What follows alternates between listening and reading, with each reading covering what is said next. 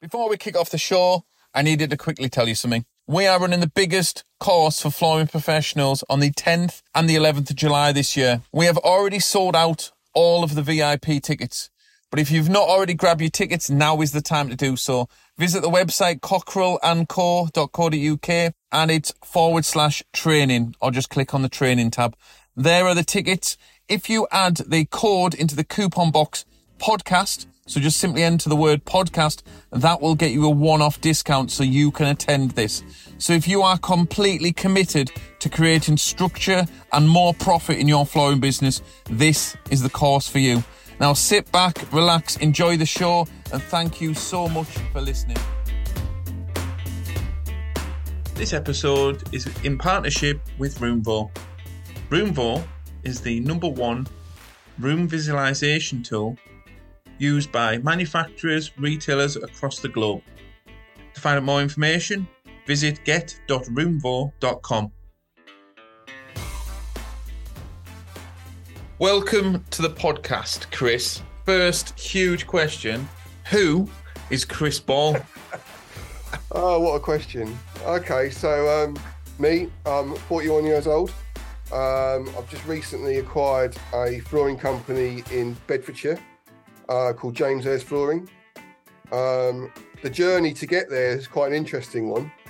Um, I left school with no qualifications as such, um, and sort of what would be the description? Had a few jobs, uh, did some traveling as I, you know, loved my music. Um, was out sort of partying, I guess, all the time uh, over over over about four year period. Sort of lived at home and whatnot. Yeah. Um, I randomly met a owner of a record label, probably when I was twenty one. Okay. Uh, he ran a record label called Metalheadz, uh, which is a drum and bass record label owned by a guy called Goldie. Yeah. Um, I sort of got, you know, I'd go to a club basically every Sunday. I'd see Ryan on the door. I'd buy him a whiskey. He'd let me in for free. Yeah. Yeah. It started. It just, it just started. It built like that, and it, this is a very important thing. It's about networking always. Yeah. Yeah. So I met Ryan.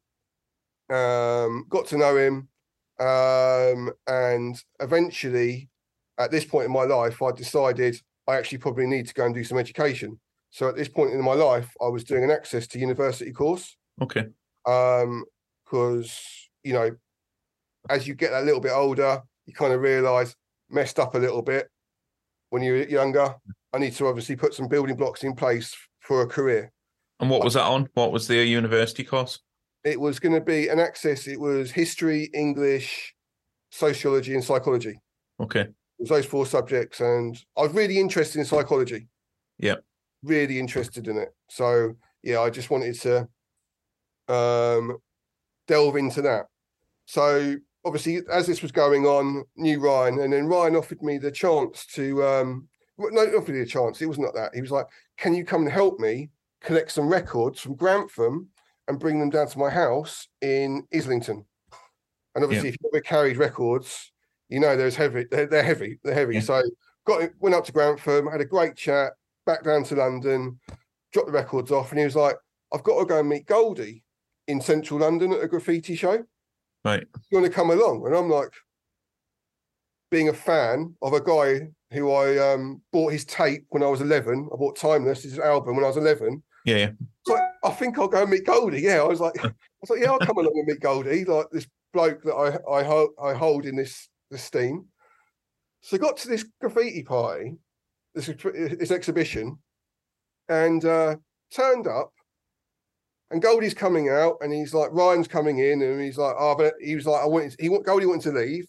Yeah. And Ryan's like, oh, sh- what a shitter, like that. So I was like, all right, this is this has been interesting. And Goldie's like, uh, and he's like, I'll never forget these words. What are you doing? And he pointed at me. and I was like, what do you mean, what am I doing? He goes, what are you doing? I was like, uh, I don't know. You're coming with me. You're holding my record box tonight. You're my record box tonight. I was like, Yeah. I was like, in my head, I think I'm just going to go with this. I don't know what this, I don't know what's going on here, but I'm just going to go with this. So eventually, so he, I remember, so Ryan's like, I'm going like that, like waved me off, and I'm like, I'm walking off with Goldie. I'm like, this is, oh, this is fucking surreal, right? I'm like, this is, this is so weird. Got into his his um X5, and he's like, before we go to the nightclub, this is probably about eight o'clock. Before we go to the club, I'm going to a film director's house in Notting Hill. I was like, I was like, I was like again, like, okay, I'm coming with you. I went, I went there. I remember sitting there for about three hours while he was just talking about a, a movie that he was making, yeah. or, what, or he was writing with a guy called Nick, uh, uh, a guy called Nick, who's an American film writer. Sat there. Then we went to the club. Get to the club. I walk in with his record box, and I see all my friends there, and they're like, they're like, "What is going? What? What's that? What?" I'm like, "I don't know either." Ended up getting blind drunk. Yeah, obviously. Yeah, obviously, clearly. um, got to about four in the morning. Uh, found Goldie. I was like, "Can I have a lift home to St Albans?" Because he lives he lived in Hemel Hempstead, which is quite close. And he's like, yeah. I remember his face of like complete disappointment that he's got to do something. And I was like, oh, come on, mate. It's like four in the morning. Like, yeah. I've got to go to college tomorrow. so he dropped me off at, uh, at the station and didn't hear anything else of it. Right. And then a few months passed and it was coming up to about April of that year. And Ryan put a call with him and went, um, yeah, Goldie was talking about you and wants to know if you want to come and work on the label and I'm obviously like uh, a year almost almost a year into this this college course. Yeah. I then basically uh, accepted the opportunity and left the college left the, left the course. Yeah. So it was standard sort of like working five days a week in Islington at the record label for no money at yeah. the time. Yeah. All of a sudden I was getting these opportunities to go abroad with the DJs and tour manage, put on events, put records out, and I was just I was sort of just like I'm going with it. Yeah. It's not yeah. a lot of money, but I'm just gonna take this opportunity for what it is. Yeah. Um, fast forward a couple of years, and then I'm, I'm more immersed in it, and I'm on, I'm doing more things, we're doing more parties, and Ryan basically decides to tell me that he wants to go and he's going to move to Ibiza and he's quitting the label and I'm going to be taking over. Right. As label manager at, the age of what, 23? But yeah. And, and, if you don't know Metalheadz, it's a prestigious drum and bass record label. It's got immense history, and it was like it's a privilege. It was it was a huge privilege to be obviously to do this job. Yeah. So yeah, ran the record label for what felt like another what it was 12 years. Wow. Um, you know, as all good things come to an end. Yeah. I think I got tired of it. I think Goldie got tired of me. I got tired of him, whatnot. Yeah. and, and, left the label and went and started working for another record label called Digital Soundboy, which is run by a guy called ShyFX. Right. And that was more more focused on uh, commercial music and and whatnot. It wasn't really feeding my soul. No. really loving it like I love Metalheadz, and that lasted a couple of years. And I kind of got to a crossroads where I was like, "What do I do now?" So I had, I think I had about 18 months of what he called in the wind, where I was like, I was between different jobs, I was helping people out, doing some building work, anything away from music that I could find. Yeah. But there was something in me that was always looking at these pe- these builders, these tradesmen, and I was thinking, if you had a little bit more savvy behind you, like a structure, an organization, a process, yeah, uh, how you gather work, like you could be better at this you could have your diaries full. You could be getting more quotes in. You could be doing all this stuff. Yeah. But being a tradesman and being like a manager is is completely two different things. And I kind of learnt that. Like that's why a trades, you know, a good tradesman can just run their own diary and be filled up for X amount of time. But I was seeing I was seeing an opportunity there to by using social media at the time and building you could potentially build a them websites that would present their work and market it. Yeah. Like I was seeing myself, I'm not a tradesman. No, no. I'm not. So, but I was I was happy to put, I was happy to do the graft, but I wasn't. You know, it, it to be fair, it was not. It was mind numbing for me. Yeah. yeah. of doing it wasn't really like it wasn't stimulating me at all. Um, so fast forward to about 18 months later, a friend of mine called Matt uh, and a business partner of hi- and uh his business partner Jason had set up a flooring company for the previous six months. Okay. And Matt's ideas were very similar to to how I'd seen like the builders Yeah. and the landscapers that I'd been around, all these kind of people. He basically met Jason, and Jason had um wanted to get off his knees because he'd been fitting for 20 years. Right. He was like, Well, I can build your infrastructure, a website. I can get you leads. I can give you the leads. You go out, win the work. And at the time, he'd do the fitting Yeah. yeah. and um he he'd create he'd had this brilliant little scheme basically where he generated loads of leads via Facebook marketplace, Yeah. Yeah. time. yeah. Facebook Yeah. group. So he was generating like 30, 40 leads a week via that. Yeah. And then and Jason then became full time. Right. Okay. I then became um then I basically came on board because the workload had obviously grown. And I think I was doing one day a week there on a Friday where I was just helping fill the diary up, doing some orders, and not had a clue about carpets. Right. No idea about flooring Yeah. whatsoever. But I was lear- I was learning because like with anything, going back to record labels, it's all about process, you know? Yeah. Absolutely. find you, you find the, the these- with record labels, you find the music, and then you follow the process and you release it. It's the Yeah. same. You find a customer, they pick a carpet, you order it, you know, you cut it, you fit it, the customer's happy.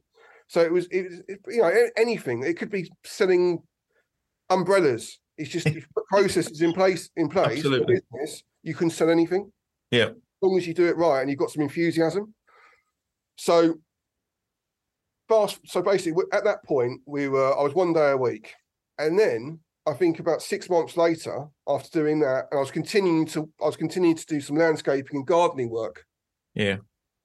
Believe it or not i was actually running a carpet company while i was doing the gardening Yeah. which is quite funny which i if i could tell you how it pissed off the people i worked with but they were so good they were like they knew that i wasn't that i knew i wasn't a gardener but they just they could they sort of allowed me to do be on the phone a bit too much Yeah. Yeah.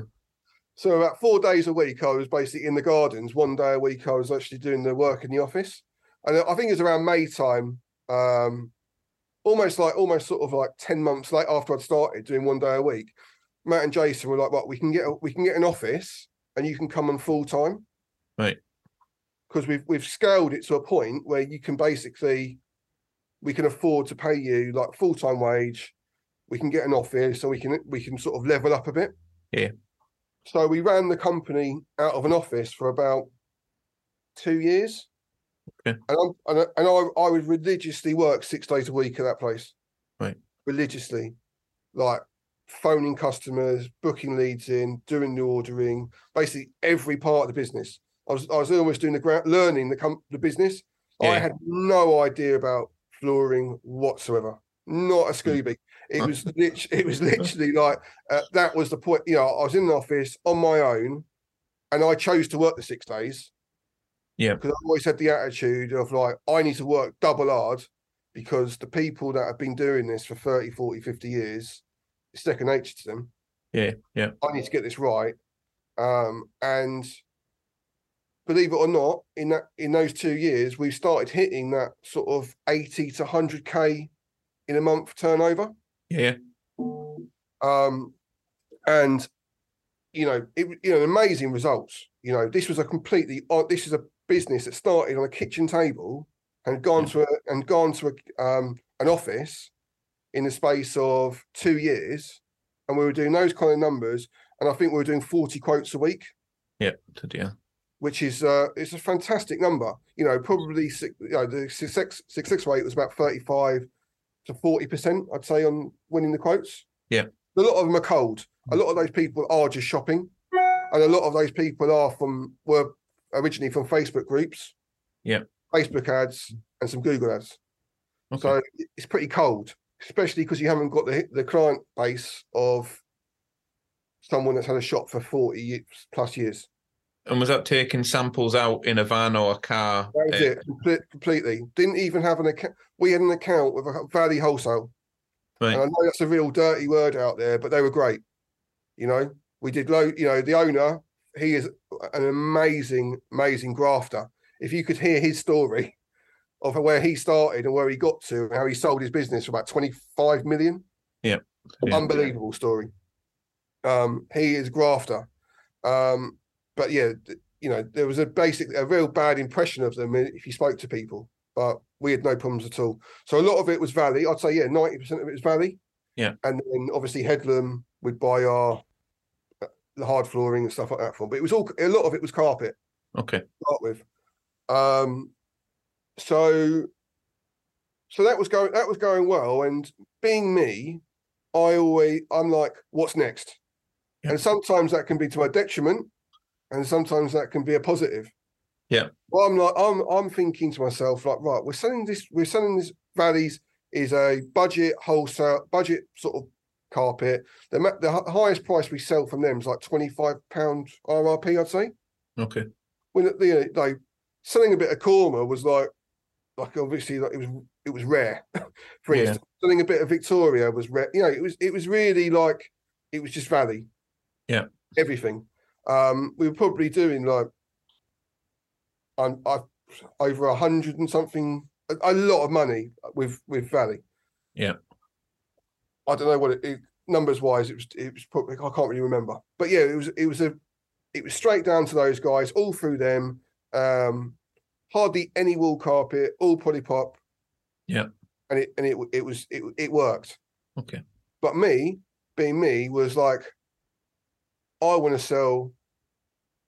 I obviously started to learn about the trade, and I started to invest in my time in understanding brands, understanding uh, what clients would buy certain uh, product. I wanted naturals. I wanted to learn about like sisals. I wanted to learn about wool carpets. I wanted to know like why is that Westex carpet that price? Yeah. And I think I don't know if this is ego, but I was like, I want to sell that stuff. Yeah. You know, I, I I want to like I want to I want to sell like the I want to sell it all. I don't want Yeah. to just be limited to a certain price point. I want to be able to offer that silk and velvet from Westex. I want to be able to offer something from Crucial Trading, alternative. Um, so how do I do that? Yeah. And what's the best way of doing it? So three minutes from my house, there was a carpet. There was sorry, there was a blinds, um, curtains and shutter shop Okay. owned by um, a, a, a couple called Margaret and Robert. And I was with my son at the time, um, and there's a fish and chip shop right next to it. Yeah. I think it was about seven o'clock at night, getting some fish and chips. And I looked through the window and I was like, that place looks like an absolute jungle um, jumble sale. Like, who would go in there? like, it looks, it, it looks awful. And I, Yeah. you know, I was like, looks terrible. There was stuff everywhere. Um, but I thought I thought, thought to myself, I was like, imagine if you if you- obviously I like the idea of the fact that the customers that come in in there are buying curtains, shutters, they're improving their houses, right? Yeah. Yeah. And they've got a few quid because Margaret makes bespoke curtains. Shutters are uh they're a high value item. Yeah. Absolutely. not- you're gonna have you're gonna have people walking through. You're not a, uh, not at a standing start. And what if we were to put carpets in there? So, fortunately, Margaret um, had already had this idea sort of previously and spoken to a carpet a guy that was doing um, carpets out of a van similar, and he wasn't very interested. So Yeah. she she got it. She saw the benefits. So yeah, we took on half the shop Yeah. um, and then built basically the idea of it would be I wanted it to be non I even though I wanted to sell the brands, I didn't want to have the brand um stand a point point of sale in there. Yeah. Yeah. I want I wanted to I wanted to be able to make it a little bit more bespoke Yeah. because that sort of lent itself to what Margaret had in terms of her curtains. Yeah. Um. So yeah, we got some stands made. Got we had like hammer carpets in here originally. Got crucial in here straight away. Uh, who else? Like obviously Cormar. We got them because obviously they're like the the McDonald's of flooring, aren't they? Like you know, everyone. Everyone's got them. Yeah, they everyone. You know, they they just they service to everyone, even though their backing's rubbish. Um, and that's just a that's a loaded comment. Um, but everyone listening to this will probably understand it. Um, you know, I got Ulster in here, uh, Adams. Um, so yeah, got you know, got got some really reputable brands in here that would help with the clientele that we wanted to get through the door. yeah, We, yeah. we were still doing, we were still offered the online proposition, but then we could now opposite, op, op, um, give a retail proposition. yeah, yeah. So, you know, I remember like the first couple of days, Matt was like, no one's walked in here. I was like, give it time. And then I obviously I've never run a shop before. No, I had no idea. I was just like, I'm taking a punt here. Matt had listened to me and understood where I wanted to take the business. Yeah. So yeah, I think the first weekend I had a couple of customers in here from Radlett. Like believe it, Radlett's like miles away right, okay. but by the power of the website, the power of the internet, you know, they'd basically they'd phoned up. I've said, "Oh, your project sounds quite interesting. I think you probably need to come to the shop." Yeah. And those those customers, I spent hours with them, hours and hours, like to the point of we got all the carpets on the floor. I didn't know what I was doing. I was like, I'm just trying to present to you what I think you want to see. Yeah. I'm trying to offer you uh, like, and this is with limited knowledge of actually how the product's produced, more of what I think the customer needs to know in how it looks. Yeah, yeah. So I'm I'm not selling, I'm just trying to advise. And by using my enthusiasm towards that and energy, like I got on really well with them and we we we spent loads of time looking at it. Yeah. And like a couple of hours, probably too long. But Yeah. I'm, I'm I'm I'm training myself with them. They don't even know it. No, I'm training. I'm like I'm like I've, I've got it down to like a nice half an hour at the moment with customers. You know, you, they're in and out. If you know they're serious, you know. But these people, you know, I was just I was training. I was seeing what it was like. I was reading them. I was used. I was I was learning to shut my mouth and let them talk. yeah, yeah. absolutely. Obviously, like let, you know, just let it flow that way. Um. So yeah, like the, the, these guys, believe it or not, they never even went with us. Our No. price was too high. Right. But it was invaluable because I remember being so disappointed because of the effort I put into giving them what I saw as good service. Yeah. So I was, I- you know, mental notes, learning all the time. Like this is what you know. It's about when a customer comes into the shop, you've got to give them that that one to one service that is unique to this place. Yeah. Uh, they're not going to get the big guys. No. You know, I, I've walked into Tapi regularly just to have a little nose around, and the way that no one comes over to you for about 15 minutes, I find really bizarre Yeah. No. Because I, I I I don't know how they work, but I if someone walks into the shop, I say good morning and you know and, you know try and have a dialogue straight away with someone. Yeah. ask them what they're after for, for a start. Um, but yeah, it was it was a real learning curve in that time that the shop opened to the to when I left the shop. So yeah, we did. I think really successful. We were really successful with the shop and the online proposition. I think the best month that we did in terms of turnover. Is this what people talk about normally about turnover? Is it, do we get into this? We can. We can go Yeah. whichever direction you want, Chris. So that's all right. So no, we we did one month. We did a 135k turnover. Yeah. and that was that doesn't include fitting. No. and I and I remember like saying like this is incredible. Like I, I was like this is like that's what a number. Like from going from what we were doing in terms of the online, we sort of added that extra volume basically by the shop yeah, yeah. felt like, and the fact that we can sell better product, quality products. Like 100, that 135k, believe it or not, I think 37,000 of that was done in one day. Good, yeah. Right, yeah. Yeah, it was a day of where it was almost like, um, you know, in Ghostbusters, they say don't join the the streams. Like we joined the streams, and it went bizarre. Like me and Jason, Jason's like the, the estimators in the house pricing up a a job. He's come out the house and he's gone. I think we've got that, but we need to be quick. I'm like, I jump on I jump on it, I quote it, and they've accepted within an hour of him leaving the job. And it Yeah. was like 20 and grand. And then, he, then we've gone to the next, next one. He's taken seven, and another one he's taken five and a bit more. It was just, it was absolute mad. We were like, how is this happening? Yeah. But, but it gave me it gave me ideas again. Like I'm like, where's the next step? Yeah.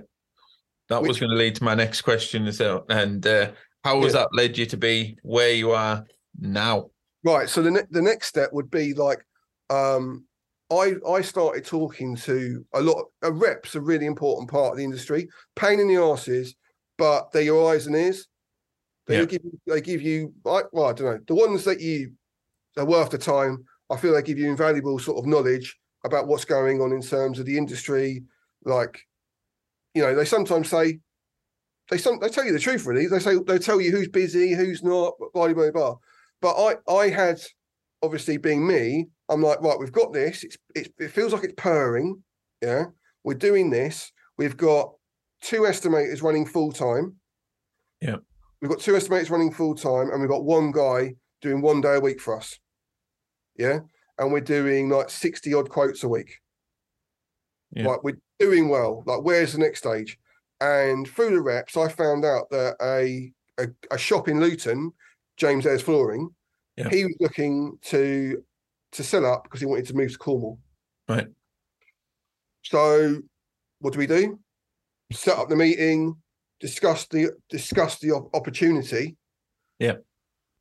You know, probably talk the like this is through the company I was with at the time. Probably talk it through a bit too long rather than being kind of rather than just going for it. We, we there was a lot of talking going on backwards and forwards trying to Yeah. try and get the deal right.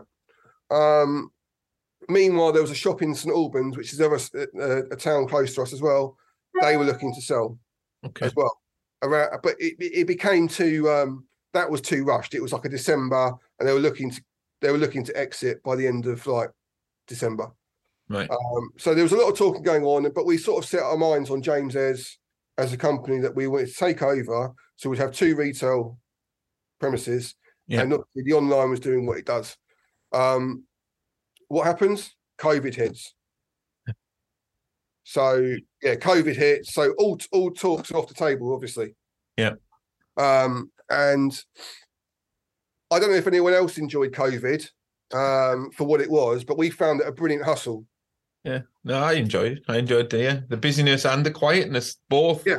Both. we, Absolutely. we hustled so hard to to to sell flooring because there was a way there was a way to do it Yeah, Absolutely. um and as well like i think i spent the first i, I spent I, I must have spent a couple of weeks calling every local builder asking them if they needed flooring Yeah. or projects because obviously i realized that we could still buy the materials to service like builders and like construction Yeah. we got a few deals out of that and whatnot and it, again it's all about hustle you know for me everything's a hustle Yeah. so COVID happened. That was obviously a painful bit of time, um, but also quite an interesting bit of, interesting time. Um, we through that period we had an estimator called Aaron who left the business around, and I think everything came back to not back to normal, but like around August of that 2000 was it 2000 and yeah, about August, everything sort of like came a little bit back to normal again. So we had we had the estimator out there full time again, and then again in December everything shut down, didn't it? Yeah. Absolutely. Um, but I think the conversations then started again with James around March 2022. Yeah. Was it 2020? 2021. Twenty-one. That was yeah. it, yeah. Uh, conversation started happening, um, and Matt, Matt and James were co- conversing quite a lot, and for whatever reasons, it did not happen. Yeah. But me being me, I was talking to I sp- I started talking to James quite a lot because he was very experienced in terms of hard flooring, something, and we were always doing carpets. So Yeah. again, I'm I'm trying to I'm trying to educate myself on subfloors, Amtico, Karndean, LV, you know, LV, all all this stuff at the same time because I'm still, admittedly, haven't got the knowledge of someone that's been doing it 50 years. So always learning. Yeah.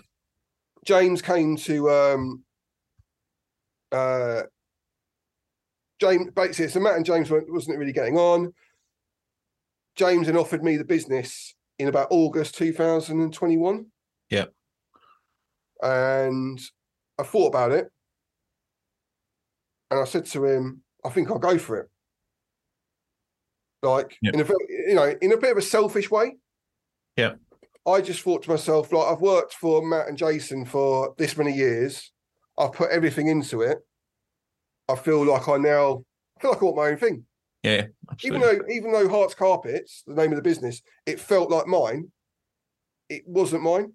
no, yeah, So I, you know, so I um I me and James came up with a plan of like I'll come into the business for a year from around November 2021. Yeah. I'd have a year a year in the business to sort of learn about it, understand it, see how it operates, and yeah, t- I, and I Yeah. took it on in June 30 June 31st this year. brilliant. So yeah, a lot of a lot of what I I did in that top that period was I implemented a CRM system. Yeah. Because obviously a a company that's been run for the last well, it's 50 years old. Right, bloody hell. So everything was by paper. Yeah. and for me, that's just for me, that is a complete like no no. It Yeah. needs a system where we can track data, we can follow the customer experience from inquiry through to sale. Yeah. And maintain um, all that information for a period of time without having to go through filing cabinets, paperwork, etc. And what's Uh, the biggest challenge you've found since you completely your name is above the door? Well, nearly and above the door. it's uh Oh, right. The biggest challenge yeah. What, what do you think is um is I- anything I- different? it's a hell of a lot different. It, it's so subtle, but it's so big that once you once your name's above the door, your shoulders have to get a little bit wider. Yeah. a Yeah. little. Yeah, yeah, it's all on you. Yeah. It's not, there's no like, oh, I can look at Jason, or I can look at Matt, or I can, I, or like, oh, James is a prop. Like, no, it's, it's all you. Yeah. Every, so I, I guess other people get this. Like this morning at three o'clock in the morning, I woke up thinking about this tomorrow's job. Yeah. Yeah. So I'm, I'm, in, I'm like at three in the morning. I'm thinking, right, everything's there. Flex, I've got, all the flexi. They know they've got to stick the gripper because there's like it's all under floor heat. I've told them all this stuff. I've regurgitated it. We planned it. Like I have to, I have to reassure. Like that part of it is is definitely like the uh, you don't. I don't think overthinking is a bad thing sometimes, but uh, you know you you're really conscious of like making sure that you do the best possible job for every single customer you have. Yeah. Like really, con- like over like like for me that's so important. I've taken on something that's for 50 years that has a really good reputation. Yeah. And those those customers in Luton who've used that shop locally for some some of them three generations. Like my my transition from being the owner has to be seamless because the service they've been given. Because the worst thing you can do is have Mrs. Jones, who's been buying her carpets from James Ayres for 30, 40 years, go, Oh, it was so much better when James was here. Yeah. Those words are the words I never want to hear. No, absolutely. so I, I know that, that that's the pressure I put on myself to deliver like hmm. good service. And I know and I know that everyone listening to this, we can't win them all. No, no. There's And are you selling the are you selling the higher end products now where you you're finding that a bit easier and you know you're getting them higher higher margin, higher value jobs more or how are you finding now? How's the industry now for you?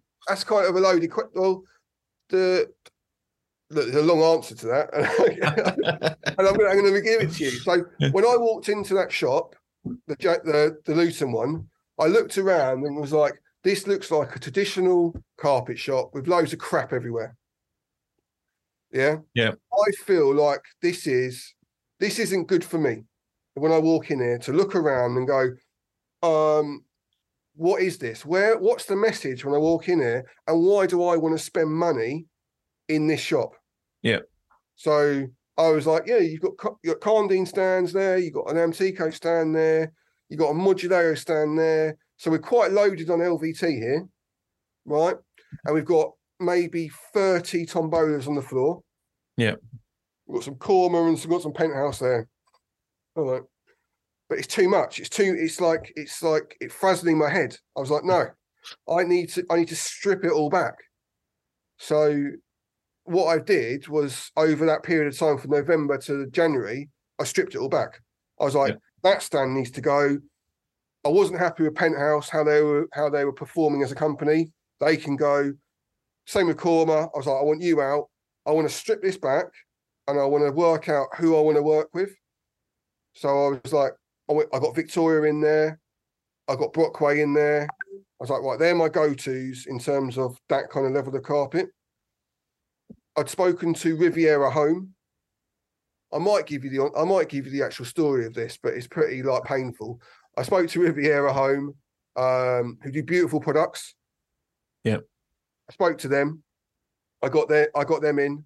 I got Crucial Trading in, um, and I got some more AW in there because everyone loves a bit of fluff, right? You know. Yeah. So I, so I stripped it completely back to a point where it was almost bare, and I I basically looked at my Karndean. I looked at the you know the Karndean Select stand they have, Yeah, yeah. one that fits on the whole wall. I was like, I really want that. I don't want these like dusty stands that I've got here. They look crap. I want the all singing and dancing stand because I want that workstation they, it comes with as well. Yeah. Because that's a really good place to present stuff to customers. Because the shop's not mm. massive, No, no. it had space. So I was like, right, see my rep, Adam, who's a legend. I said to him, How do I get that? He goes, You've got to do a certain number. And it was like double what we'd done the year before. Yeah. And I was like, because I love a I love a target. I was like, right, I'll I'll you know, let's see if we can do that. Thankfully, December this year we had we had it installed. Last sorry, December last year we had it installed. So I had the the full one side basically was the full Karndean range, and I spoke to Amtico about getting the the form and the signature range in there as well. Yeah, yeah. So, so I had my, I got rid of Moduleo. So I was like, right, I've got my hard floorings there. I've got the big boys either side. That's who I'm going to basically invest my time with to sell because, you know, they're the go to brands. And I've stripped down my carpets. And I feel like that getting the shop right was the was a was a major part of it. And how's that um changed the business? Have you noticed any significant changes yet? Yeah, like you know, Karen, who's worked in the, who's a ma- Karen's massively important. She was, she's like the the fixture that's been there for like the last ten years. She's like the the lifeblood of that shop. Yeah. So yeah, so she she's the shop manager. So she's been there ten years, and she herself would always say to me, "We never sold carpets like this before. We were just selling some polyprops, a bit of, bit of penthouse, you know." We weren't selling anything like interesting like this. So it's in, it's in, it's it's it's motivated her because she's seeing something different. She's seeing she's seeing more inquiries. She's seeing different kind of carpets being sold. She's seeing rather than a shop that looks like a jumble sale. She she's Yeah. walking into a place where she can go, "Isn't this lovely?" Yeah, and that's the whole point, right? Because you're going into a place where you you feel comfortable, and that means the, the the people, the clients that come in there feel the same. I walk in and feel. This is lovely. I feel it feels fresh. Yeah. and that That's it. that and that radiates to the people that who come in there. That's it. I always say client experience first, price second. Not, Yeah. not, not. It's just like you know, people will pay any amount for anything if the client experience is right, and that's from buying a bedroom carpet to buying a Bentley. You know, it's it's it, it's all about client experience, and you know, not everyone can afford a Bentley, but you would have a certain level of expectations if you were going to go and buy one. And so, so, so same with you know, people are million pound, two million, or or even a two hundred grand house. You know, they've still got expectations for client experience. So Of course, and you and you have to deliver it, and you have to give that same enthusiasm to to everyone. You know, like I, I that's what I like. I'm like the these key questions that you ask that take it outside of selling to advise. It goes back to that thing. What what color is your paint? Yeah. What it's- colour is your that question there changes everything. It you shows start- you're interested. Yeah, you're thinking on a different level to what they're they're like, oh, oh yeah. I was like, get a sample, bring it back. We'll look at it against the carpets. You know, take a sample away, maybe. Like you you start giving them control of the of it as well. Okay.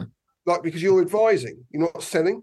That, that's Um, that's all sales is. I feel in the flooring, well, in all industries, but especially in the flooring industry, is just asking world class questions. That's it. You don't you don't want to tell anyone anything. You know, you just want to ask questions, and then from your advice, absolutely. So, so over the years you've been in the flooring industry, a bit of a hard question. What do you think the biggest cock up you've done is, and you wouldn't do it again? Biggest cock up. Yeah, Two. There's two. I and no, this is an important one as well because it's an it's a it's something that I always have to learn is when you're invested in a customer, like in terms of their like you know when you like I, sometimes you meet a customer, uh, like you might know them through someone. Yeah. And this this was actually through the COVID. Um, they they would I would get them samples and they were very changing a lot of the time. They were changing their their minds on colours, yeah, and it was I think it was like two rolls of uh, Serenity from AW, and they wanted a. They started with the white. I can't remember the code. I, I've I've put the code out of my mind. They basically changed. They changed colours a few times, but the quote never got updated as they changed the colours. Ah. So when it was ordered, yeah, it was ordered of the original color. And be, because I'd spent so much time with these guys to try and find the right carpet for them, Yeah. I feel like I invested so much time doing this, and I I, lo- I lost focus and I dropped the ball. Because normally I'm double checking all these things, but Yeah. because we're like there going, oh, I can help you. What's that? I can help you. I'm forgetting the basics of like, or double check.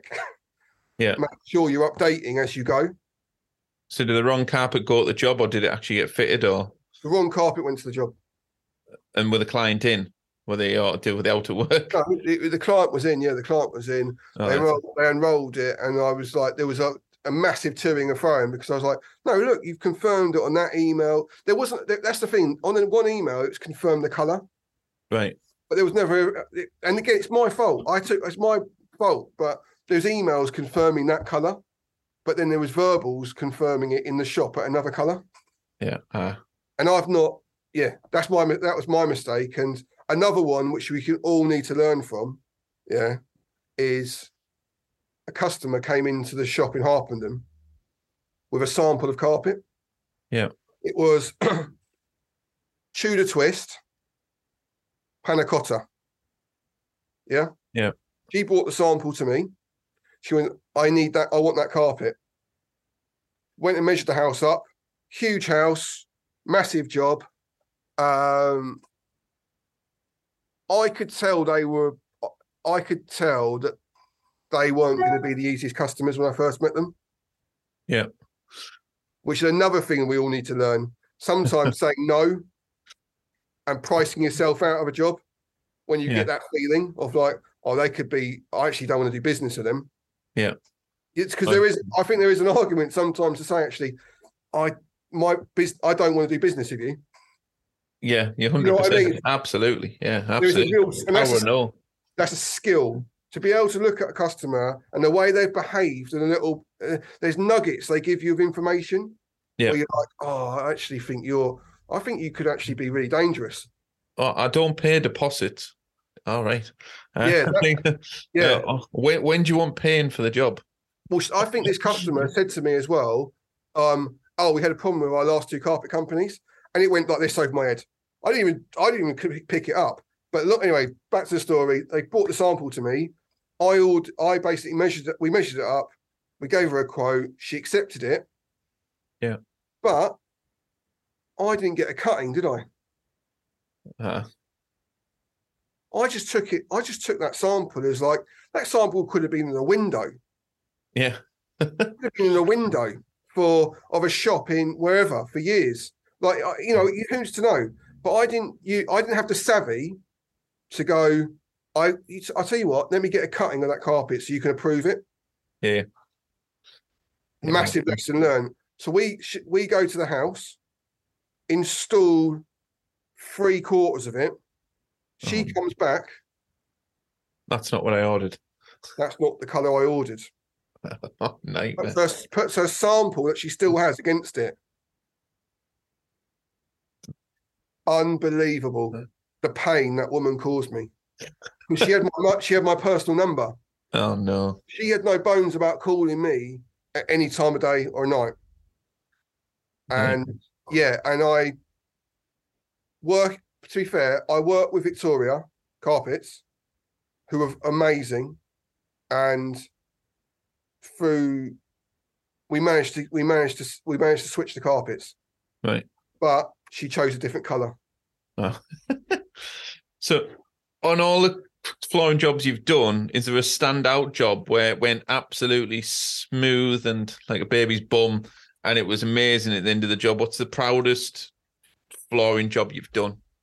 Um, it, to be fair, no, I, I, I, there's could be loads. I had one recently. Like a customer called me. Um, he said his words were, "I've spoken to four other shops. They know what we're not interested in it." I went, "I'll do it for you," even knowing what the job was. Yeah. That's my. That's me running wild. That's me running wild. I was like, "What is it?" He goes, "Concrete staircase." Okay, fine, I'll do it. So yeah, that and it, but because we, I could laugh with the customer at the end of it when it was done to perfection and it looked amazing. I laughed with him and went, "I'm like, I, I said to him like those first words you said made me want to do this because it, I'm, that's the difference, right, between people saying turning it away and me being excited. I'm like a concrete staircase. I've not, I've not done one of those before. Polished You want, concrete. you want the challenge? You want the challenge? Yeah, I want the challenge because you you obviously the most important people for me are the fitters. Yeah. Like I know that I can allocate that job to a fitter who who will template it because it's a stair runner. He templated it for six and a half hours. Right, bloody hell. Yeah. So it's a double flight of stairs. Templated it, and it took him like eight hours to fit. Yeah. And it's beautiful. The, the, cus- the, the customer, the, he reviewed it basically, the customer afterwards. And it was like, I felt really proud because I was like, I've taken on a job and done it to a really high standard. He's Yeah. happy, looks amazing, goes on Instagram, get loads of love for it. Um, phenomenal. Yeah, I think I think there's I think there's loads. There's, there's there is quite there's loads all the time when you get the pictures sent back. Yeah, and the feedback means everything. Like, Absolutely. yeah, like the cus- customer feedback is, is just that's what it's all about. You know, if they if they come back to you, touch words, happy. Yeah. Uh, and I think they do more more often than not. You know, Absolutely. Yeah. No, can't win them all. Like No. you know, so. Well, that that was a awesome story, that Chris. I think it's uh, Oh. probably one of the best uh, li- um, life stories. Um, I think what what a way to end up in the flooring industry. I think you know a lot of people come in. Oh, I started as an apprentice. I started this. Oh no, you on the drum and bass um, scene. Straight into straight into fluffy carpets and LVT. Love it. Hey, hope you're enjoying the show so far. Just a quick reminder 10th and the 11th of July. We want to see you there. Flooring Freedom. Visit the website cockrellandco.co.uk and grab your tickets now. Enter the code podcast, get the discount. Now sit back, keep enjoying the show. Thanks. We're going to go quickly into the um, quick fire round, which again we always do on the podcast. Just a bit of a laugh and a joke. Um, just a bit more about you. And um, so, McDonald's, Burger King, Domino's, or Five Guys? Which five one? guys. Five Guys. Yeah, Even though their chips are rubbish. Can I have? Can I have the McDonald's chips with the five guys? No, the, the, I think they're excessive as well. You you, you get a large fries from uh, Five Guys, and it's like enough to feed a family of six. No, Yeah. I just don't. I just this uh, what they use a different oil, don't they? Like some kind of peanut oil, I think, or something like that. It's like Yeah. there's something there's something I don't like about it. But the burgers, Burgers, just just the burgers. That's and then just you the can burger, yeah. go to McDonald's to get some chips. Uh, sunbathing or skiing. Sunbathing, Um, what's your go-to alcoholic drink? tequila. I I worked in music, eh? No, no. I don't, to be to be fair, um, Uh, yeah, I, I love a tequila, not like proper tequila that you don't shot, you nip it. Yeah, Right. the Mexican gear, the proper proper The proper gear. proper gear. Yeah, And if you won 10 million on the lottery tonight, which is just reminding me, I haven't checked my tickets, but I need to check it. Uh, 10 million on the what are the first five things you're going to buy with your 10 million pound winnings? wow, this is a this is loaded, isn't it? Oh, Uh, yes. Uh, that's a fucking hard question. Um, probably, I'll, I'll probably buy my missus a ring because it's been too long. Yeah. Uh, ten years too long. I'll, probably buy the, I'll probably buy the missus the biggest diamond she's ever seen. Even though she's not that way inclined, I'll do something like that. Um, I don't know. I'm so not materialistic. Like I, I'm. I don't know what I do. I, you've you've got freedom almost forever Yeah. money buys you freedom. I don't know what I'd like the kids. I'd buy I'd buy stuff for my kids. Well, that's one thing. Like I'd treat them. You know, Disneyland. I don't know. It's a really difficult question. Um, like I wouldn't buy like a Rolex or I don't know. I just I don't know. I, I can't answer that. My Do you- missus a ring and the kids loads of stuff and Would you still carry on the flooring journey now you now you're in the depth of it? Yeah, I, I, yeah, but I I think what I would do with that uh, here's a third one. I'd invest money into the business to help grow it. Yeah. So a bigger warehouse. I'd invest the money in the business. So that's the Yeah. third one. Yeah. I'd I'd buy a bigger warehouse. I'd get yeah have the staff that could run it. I'd set up an e-commerce side of things, like all that kind of stuff. I'd I would employ like specialist people in these areas. Yeah, I'd I'd use that money to try and make more money. I would never. I would never be a person that could sit still and just be like, oh, life's done now. No. No. And you, you wouldn't move to Ayia Napa and open your own bar.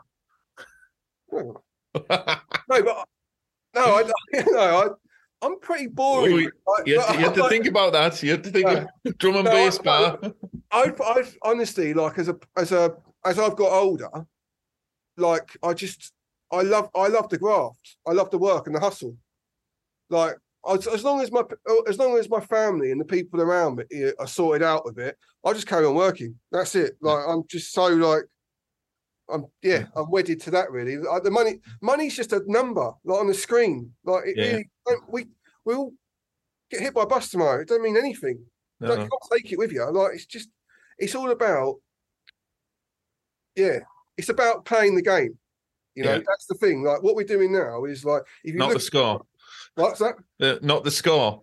yeah, Yeah, If you playing the look at it game, like but not the score. Yeah, if you look at it now, what we're doing is we're like, create. We've got you know, in terms of the the carpets, he's like, I just want to sell as much of it as possible. Yeah. You know, and with that comes rewards, but I don't. Yeah, I follow the. That's the thing. Follow the vision, not the money. Yeah, love that. So yeah, Brilliant. that's that is a huge thing to think of because if you start when you follow the money, that's that's when you can get all twisted up in it and you can it can me- melt your mind. I've seen it with so many people. Absolutely. Yeah. With with that in mind, with maybe the materialistic things, have you got a dream car? If you had the 10 million, would you treat yourself in a car or a van or I, I, don't- I don't even no, don't I'm not even bothered about cars really. no? No, I'm not- like- Would, would the missus get a new I car? what, I, I say, I'd, I'd buy myself a season a, a box at the Emirates for Arsenal. I'd do that. I'd probably follow them home and away everywhere around the world, because you could. Yeah, I, like football and sport and stuff is- my sort of side passion. Right. Yeah. Yeah, so, yeah. yeah. So Yeah, so yeah, I'd buy corporate box. a corporate box. Ah, love I it. take all my mates and we can watch the football together. Yeah. Class. Brilliant, Chris. Um, and where can an- our listeners find you on social media? What's your handles or websites or anything like that, please? So uh, Instagram is James Ayres Flooring. Uh, the website is www.jamesayres.co.uk Class. and Well- Facebook. Facebook's James Ayres Flooring as well. Brilliant. Well, thank you very much for coming on the podcast. It's been a great story to listen to. I'm sure the listeners will think so too. I hope so. I hope they don't think he's this ranting twat, but yeah. no, no, it's, it's good. Oh, it's good to show it. uh, From listening to your other ones, like whoever it was in London that started. Remember, I spoke to you about it. the guys in London about a few episodes before. Uh, Kite. Yeah, those guys. You know, it's good Yeah. to hear those kind of stories of people because it's so generational flooring. So yeah, it's good to to share that to share that people with you know. Everyone's got a different story. Everyone's got a Yeah. different background. No, it's brilliant. Well, thank you so much, Chris. If you'd like to find out more information about what we do, you can visit our website at cockerellandco.co.uk. That's cockerellandco.co.uk. We also have an Instagram account, which is Cockerel and Co, and also we are on Facebook. Once again, don't forget to subscribe to this podcast, and we look forward to seeing you here again soon.